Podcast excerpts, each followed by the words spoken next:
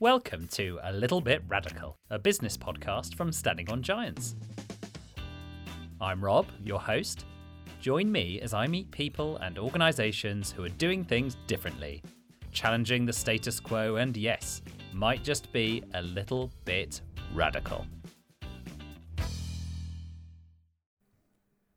In business, we all know that getting the right people in the right positions is key to our success. However, research shows that, in general, hiring is broken. If you're a woman, for example, you have to submit 30% more applications than a man to get through a CV screening. If you're a person of colour, it's even worse. You have to submit 50% more applications than your white counterparts. So, how do we change this? Well, joining me today is Linnea Bywall, former psychologist and head of people and operations at Alva Labs, a platform helping businesses reduce bias and improve the hiring process for both candidate and employer. Linnea, welcome to the podcast. Thank you so much. I'm really excited to be here. Great.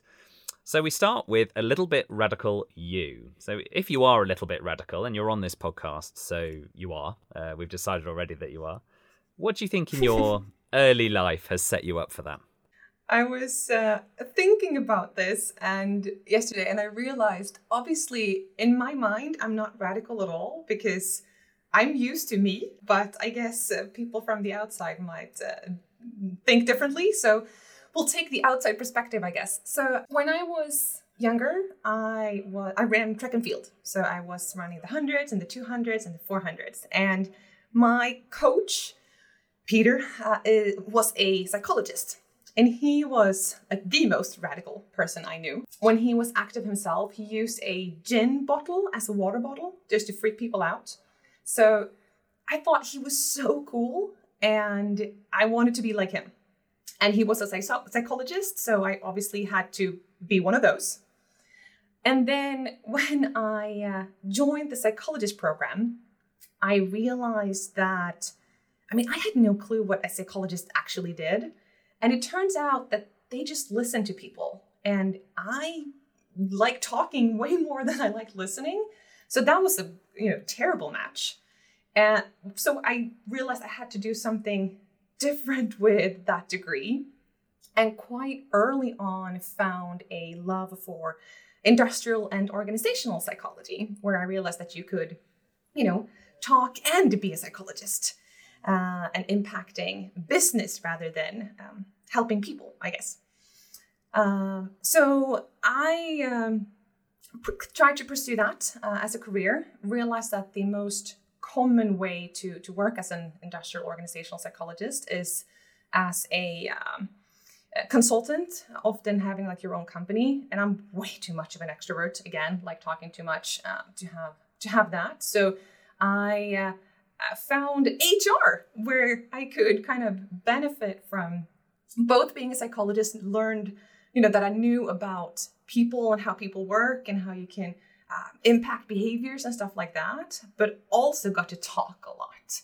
Uh, so here I am, 35, 35 years later, uh, thir- three and a half years later. Uh, feels like 35 sometimes.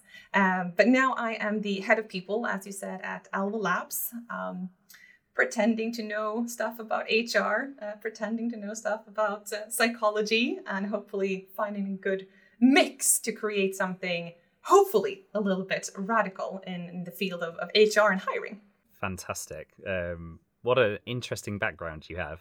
And uh, there's a couple of things that uh, that occurred to me and with other people we're speaking to on this podcast. So the unusual collision of things. So your psychology background, but then with your extroversion and trying to find, you know, and it, uh, often with the kind of collision of things that don't quite seem to fit, that's when something a little bit radical can happen. Would you say that's fair with you? I, I think that's a great way to put it. I was a bit of an odd bird at the psychologist program uh, where, uh, I mean, I met fantastic people. I learned so much, but I was not like them. But hopefully, I got the best of both worlds, meaning I can take some of the, you know, fantastic stuff from uh, psychology and the perspective of human beings and you know neuro, neuropsychology and all of that and then bring it into uh, to something else so i hope you're right absolutely as you've gone through your your life and uh, and your career, do you feel yourself becoming more radical or less radical? I guess more radical simply because it's a lot easier for me now to to know what I stand for. It takes at least for me it took some some time to kind of find my place and you know my purpose what i believe in what matters to me and what i really like have a passion for. And now that i'm exploring that more i think it's a lot easier to to stand for a clear standpoint. Before it was more i had ambitions but very much more like vague thoughts on who i was i guess uh, so definitely more radical with time. So let's see where this ends. I think that's a great point. I've I found that personally as well as I've as I've got older and become surer of myself. You are, I suppose, less afraid of being slightly outside of normal, whatever that means, outside of the status quo, and you learn that you can be yourself and actually people respect you for that. Have you found the same thing? Yeah, and I think like maybe jumping in with a, a psychologist's point of view here, I think it's really interesting. And a couple of years back, because now when you mention normal, like uh, when we talk about normal in like psychology, we often use the the bell curve of normal distribution. So uh, either Google it if you haven't heard of it, uh, or just picture a like hill. Uh, it's flat in the in the beginning, and then it goes up, and then it goes down on the other side. That's like the distribution of most traits in like in human traits. And if you back things up a few years, the normal span were actually like wider. The more research has uh, evolved, the more we learn about like the human behaviors and stuff, uh, such the the normal uh, is actually shrinking. And then I mean like more and more people are actually being like diagnosed for different things. So the norm is actually getting slimmer and slimmer, which I find like really, really interesting. So I guess there will be more people for you to in- interview on this podcast as we as we progress because more and more people will be considered radical and different from the rest. That's a great perspective. I love that. And I think you're right. I think I mean the whole reason that we wanted to start this podcast was that we didn't feel that being at least a little bit radical. We kind of feel like almost everyone is a little bit radical we want to kind of encourage people to embrace that about themselves and you know help people realize their slightly radical ideas because it's an exciting place to be. Let's move on to your work now and how you've been a little bit radical, uh, perhaps, in your work. So, you work for uh, Alva Labs, which is a platform helping people hire the best people, right? And you are head of people yes. for that company. Does that feel like a lot of pressure? I think the I was discussing this with with a, uh, a fellow head of people person yesterday. I am an expert in hiring, working for a company that is an expert in hiring, meaning it's hard for me to look good because everyone already knows my tricks. but it does put a lot of of pressure, I guess. I uh, really want us to like lead by example as a company uh, meaning like we help others recruit better and therefore we obviously need to be like the best. So i have really really high standards for our ways of working and we actually have like the the mission for me and my like hr team is actually that we want our team to be the pitch for the company where we can actually use the company to show that the product is working if you uh, if you want. So uh, i guess it's uh, a lot of weight on my shoulders to not uh, to not fail. Yes, of course. Yeah, yeah. But I think that's the best way the best way to be. Like you can't do your work authentically if you if you think you're doing something different to uh, what the company promises to your clients, you know, and your customers. So I think that's fantastic. What would be your the top elements of your hiring process for your own team? Talking about that and how you're uh, you know intent on that being best practice what are the the top mm, elements that great. you think are a little bit different a little bit different a little bit perhaps a little bit radical to the way that companies traditionally hire? Yeah great question. I think one aspect is that we are very obsessed with data uh, and like doing the process in a data driven way from start to finish. That means that like early on like when we try to find out like what is it that we're hiring for we actually set up what we called a like combined role fit page where we, based on what we're looking for, design the process, like what uh, method should we use in what way to best assess the traits that we are looking for.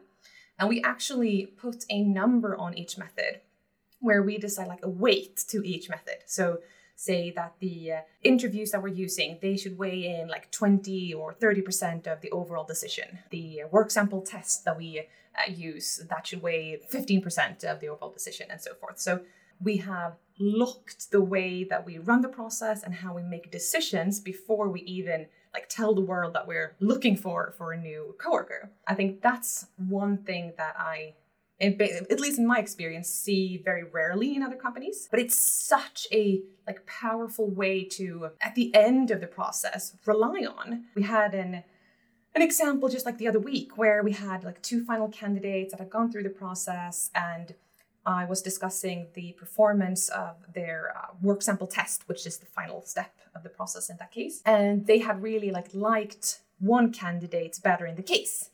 Uh, and then we could back trace the overall performance so that we wouldn't you know rely too much on our gut feeling in just one situation because we had measured a bunch of things and that actually then impacted who got the job in the end because we could see like the overall picture in a much more data driven way so i guess that's one aspect of how we do things a little bit radical the second thing which is quite obvious based on based on the company that i work for is i mean we we sell psychometric um, assessments, so personality and logic assessments. We use that as the very, very first step of our hiring process. Historically, that has been very uh, unusual, but it is like based on research, based on uh, experience from a lot of companies, ours uh, as just one example, is helping us hire in a much more fair, transparent, efficient, and like accurate way.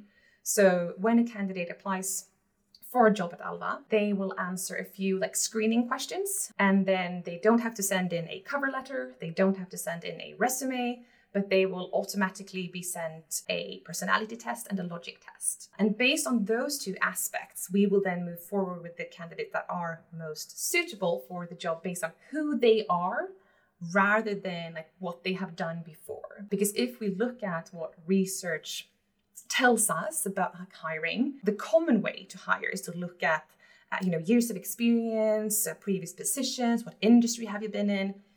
Those aspects they say something about how someone will perform on the job, but very, very, very little.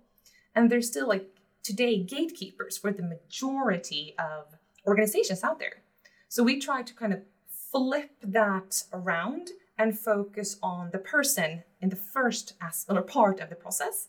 And then we can focus more on like skill, like hard skills later in the process. Uh, so I guess that could be seen as a little bit radical too. That sounds very radical. So your your data backs up that those markers like years of experience are, are actually I'm guessing like a bad way of getting candidates through a first stage of a of a hiring process. Is that is that fair?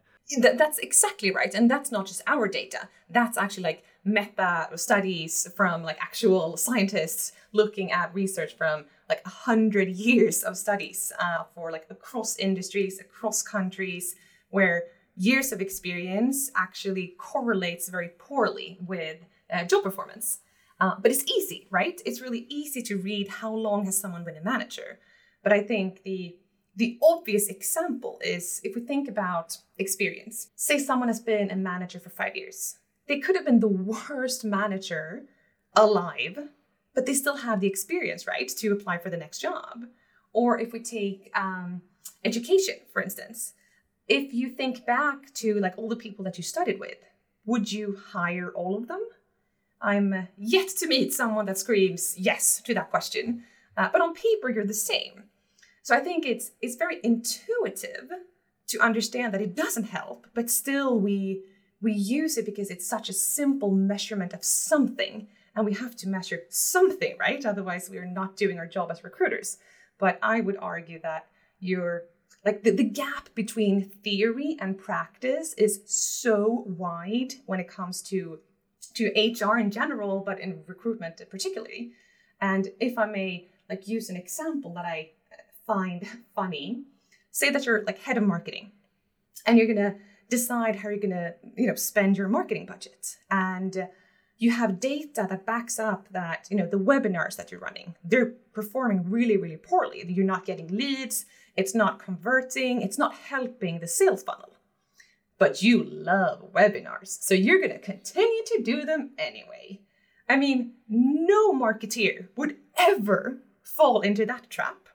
But that's how recruitment works way too often. Like, we have data that we don't really look at because we think that we know because we we know people and that's just fooling ourselves because it's really really hard to uh, assess individuals we're really poor at it actually i mean you're just you're blowing my mind Linnea. it's so it's so interesting um i mean by the way as a head of marketing i'm pretty sure there are plenty of marketers who do exactly the mistake that you that you say by the oh, way. really? uh, yeah that they really like an activity and so or everyone else is doing that activity so we've got to do this you know without actually looking at the data or or at least um, trusting a, a or at least believing in a process really. Like even if you're not getting immediate results really having a look at that process and what that's trying to achieve there's just very um, sort of hyper focus on goals and achieving goals as quickly as possible. And that leads to some pretty shoddy practices i think. It sounds like in, in hiring, everyone's just kind of following the crowd. This is the way everyone does it, but exactly. But it's broken, and you've got a more. It sounds a far more robust way of of doing this.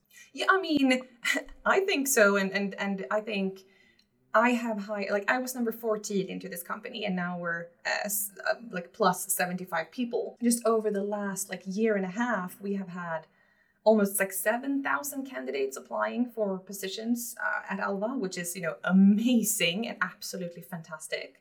But there's no way I could, me and my team could have made like sound hiring decisions if we didn't have like data driven, evidence based tools to actually help us. We would be completely blind. So, yeah, it's um, a lot easier.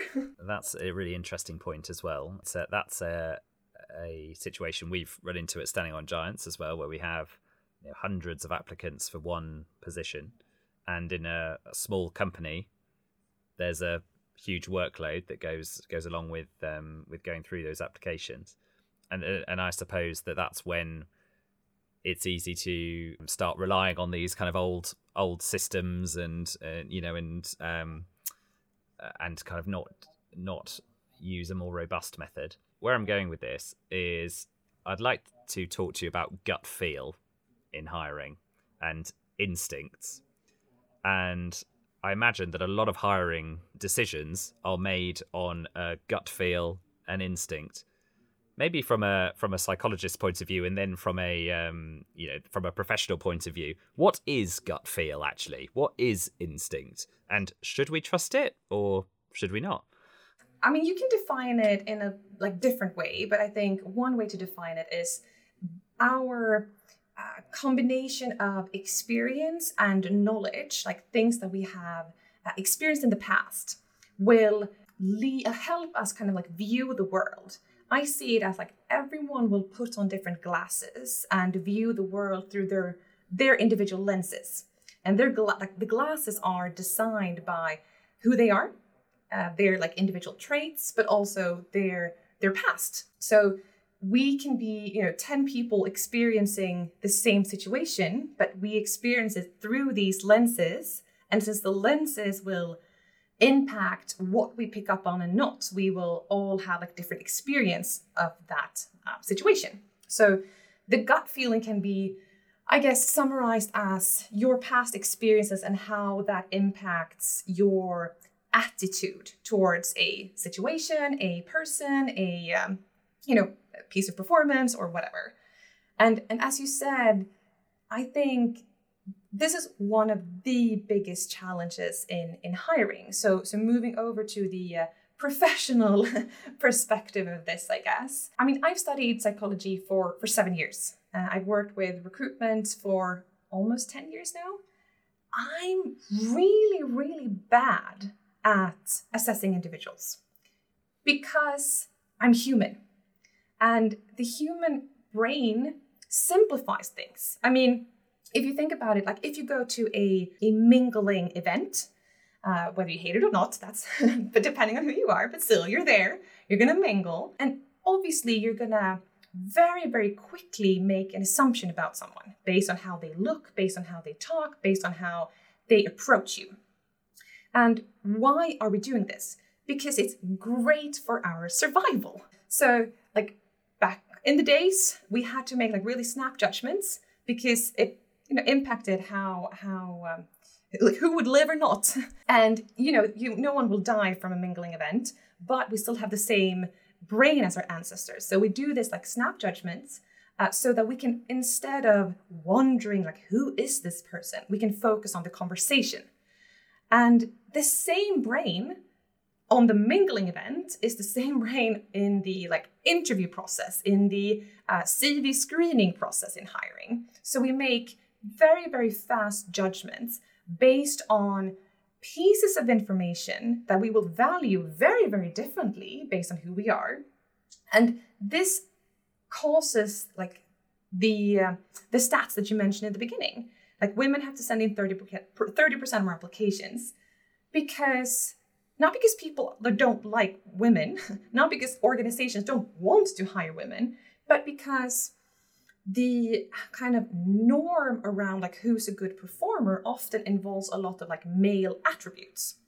And this is not a like conscious decision but it's something that kind of just like we have with us and we don't even realize it. So these biases will impact what we view are like a good candidate versus a not good candidate. People that are very similar to you uh, will be another good example where we, we tend to like people that have made the same choices as ourselves because that, you know, confirms our way of living. So if you uh, meet a candidate that, you know, I'm an ex runner, if I meet a candidate that also a runner, instant love. If they're also an extrovert, even more love. Whether if they met someone, uh, another recruiter that hated running and uh, was more of a listener than I am, then we would judge or assess that person very differently. So it creates a very unfair situation where people are judged by attributes that doesn't really matter that are actually even like illegal to base your hiring decisions on so i mean it's illegal to to discriminate about like based on gender based on age based on ethnicity but those things are still very very real because we are humans uh, and that's what fascinates me is that people really have high ambitions when it comes to diversity and inclusion, but they're still, you know, blocking themselves when it comes to hiring. Yeah. Oh, what a fantastic answer. There's probably more efforts around diversity and inclusion than there's there's ever been at the moment. Um, unconscious bias training is a is a popular is a popular thing from what you were saying, is unconscious bias training doomed to fail? Because there's something so embedded in how we are as humans that we will always make those value judgments no matter how much we try and override our our kind of lizard brain you know? And do we need do we need something else to to support those decisions? Yeah that i'm gonna make some enemies now. Sorry. Uh, but yeah that's exactly what i'm saying um, research actually shows that you know bias training it can be good for awareness so that you actually have like buy-in to to drive the real processes and initiatives that you need to do. But it doesn't actually change something because a awareness training can never change the uh, design of the human brain. And it's not that you know we want to do these things but even when we are aware of it we can't take off these like glasses where we see the world through. We, we can't. So great for awareness, but it should only be for awareness because then you have to get to actual work when it comes to diversity and inclusion. Of course, yeah, and so we need other support. You know, we need other other support to help us make those decisions. And I imagine that you, uh, you know, ob- obviously you work for a technology solution. Is uh, technology the answer? Um, or do we need other things as well to help us? I think it's part of the answer. I think the, the beauty with technology is that technology doesn't care what gender you have, what, you know, your last name is, how old you are. It will treat everyone the same. And that's the beauty, and that's how it can help. But it's not like necessarily a silver bullet that solves everything. So you can, you know, sit home and, and relax and do nothing else. Diversity and inclusion, like hiring, is like hiring in a data driven way is one aspect, but then It's the whole like creating very transparent policies, uh, working with your culture, working with like psychological safety, uh, and that needs to be done. You know, I guess human to human to some in some instances. So it's an aid, yes, that we need, uh, but it's not the full picture. Of course, I suppose the way where my brain goes with that is that if we don't change how we think about hiring, about our institutions, about what we should be valuing, then we will just deploy a technology which confirms what we thought before, right? So we do need to we do need to think about it first, and then uh, use technology in an in an ethical way to support us um, overcoming our, sh- our our shortcomings. I mean, and I guess that's the the radical part in it, where you need to do something differently, and I think it's hard to go into a an area like such as recruitment and say like we're doing it all wrong. Here's how you should do it, but it's actually very true, uh, but maybe not always so popular. well, that's a great point, and I think brings us uh, brings us on to a a good next question. What advice would you give to hiring managers or, or other professionals in, in businesses where they want to introduce this slightly radical change for getting buy-in? What's the what's the best approach? I think I mean there's a bunch of different ways you can tackle this. One thing is I think you need to use data so that you can show what is it that we can impact what's your you know um, diversity numbers looking like today? How many like good hires are you actually making? I think we need to move away from just focusing on like time to hire for instance my worst hiring metric in the world and more focus on like quality of hires. So how many people are performing well? How many people are staying on the job?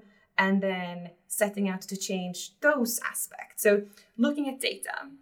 And then I think it's about uh, like an easy exercise that I think all organizations, if they haven't already done it, should do it. It can take like 15 minutes, but that is to to look at the process you're having today and just go in and try to see it with like intent in every activity as the guiding star. Like everything that you put into your process need to have a purpose. It needs to actually help you make good decisions. If we take like the cover letter, for instance, if we have intent in every activity and we know that the cover letter, it's time consuming for the candidate, it's time consuming for the recruiter, and it tells us, sorry, but shit, uh, it doesn't help us actually make good decisions, then why are we doing it? If we say like some companies will have, you know, seven interviews in their their hiring process.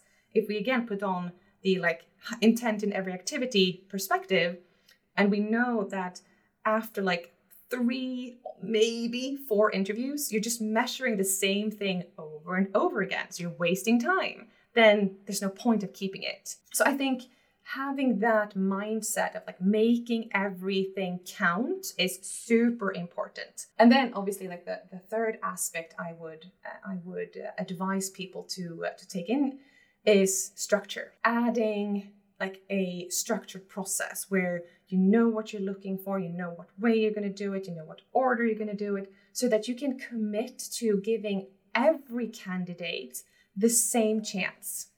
That means that you should have you know the same questions for all candidates. Uh, i mean one good example now in this like hybrid way of working don't have some interviews on site and some interviews via zoom it doesn't matter which one you pick but you need to do the same so introducing structure and it can be you know a massive project but do one small iteration at a time try for like one process rather than like oh let's plan out this for a year and a half but not get started. So I guess that would be my uh, my send home message to people. Structure. Structure and put the little in the little bit radical, you know, a little piece at a time. Our CEO always likes to uh, tell us that old mantra how do you eat a mammoth one bite at a time? Uh, which I've never quite understood, but it ultimately means this, right? Make start, start, and do one thing at a time. Uh, because otherwise, if you spend all the time planning, by the time you've actually got the plan, it's a completely overwhelming amount of work, and you won't do it anyway, right? Yeah, and the mammoth has gone bad. It's rotten by then. Yes. Oh, great example. There we go. I get that metaphor uh, in a new way. So we're gonna we're gonna lift you out of the day to day now, and we're gonna turn our focus outwards to the world and hear about your ideas that are a little bit radical for the world. What's a change that you would like to see in the world at large that's a little bit radical?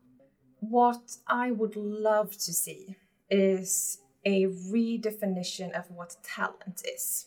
As I see it, the, the old way of viewing talent is through a CV. It's uh, if you have gone to that school, if you have worked in that particular super cool uh, company, um, it's if you have that fancy title, and that's how you um, you know get the new opportunities. That's how you get to the next job and get uh, the next chance, and that just leaves so much like off the table because then it will be this small group of the society that will over and over again have the best chances because not everyone will be privileged to be able to go to that school or uh, will work at that company but that's not necessarily meaning that they aren't as talented uh, as suitable for a certain job can't make all the difference in the world. So if we could instead view talent as, you know, more uh, soft skills, more uh, attitude, more like traits, like who the individual is, I think that would not only benefit a wider uh, spread of the, the candidate pool available on the market, it would also help companies like opening up their opportunities that they can uh, offer the world to so many more individuals they would have a lot more to pick from. They wouldn't have to, uh, you know, spend as much time sourcing those candidates that everyone else is after because you can actually find talent elsewhere. It would be a much more like efficient kind of job market where more people will have equal opportunities. We would actually be able to to drive like company performance in a much cooler way I think one good like statistic to throw in here approximately 5% of the employees in an organization will stand for 26% of the outcome.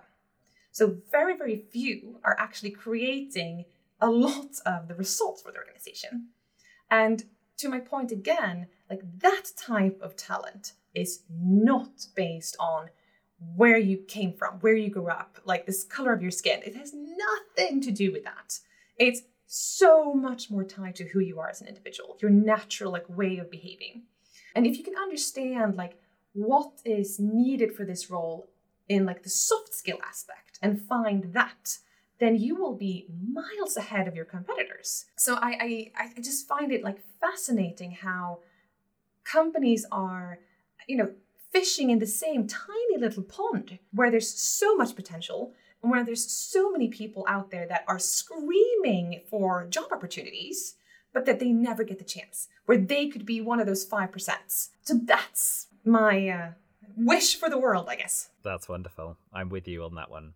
And I like what you said. Uh, well, I love that stat that 5% of an organization drive 25% of an outcome. From my experience, the ability to achieve outcomes exactly like you say, is not based on your personal, even your personal ability to do things. It's about your ability to move people and collaborate and activate people, inspire people, focus people, all of those things. And yeah, the assumption that if you went to a top university or a top school, you're going to have more of those skills, I think has been proven wrong time and again. You only need to look at who's uh, uh, in those top positions to see that, right? yeah. Uh, Linnea, I think we're going to leave it there. Thank you so much for joining us on the Little Bit Radical podcast. Do you have a final thing that you would like to say to our listeners? If they have a little radical idea, uh, what would you say to those people if they've got a little little uh, snippet of something that they'd like to make a change? What would you say to them? Find someone that shares that passion so you can bounce ideas with someone. Uh, it's at least for me, I'm stupid when I can't think out loud with someone else. So that would be, be one thing. And then try small, uh, like start somewhere to try it out because you won't know unless you tried. And it's just going to take too much time if you, again, overplan. The mammoth will rotten, uh, pretty much. Fantastic. Linnea, thank you for joining us. Thank you for listening to this podcast. If you enjoyed it, please follow us on your podcast platform. If you'd like to appear on A Little Bit Radical or have an idea of someone we should speak to, please email podcast at standingongiants.com or get in touch with me on LinkedIn. You can search Rob Fawkes or search Standing on Giants and you'll find me there. Thank you very much and speak to you next time.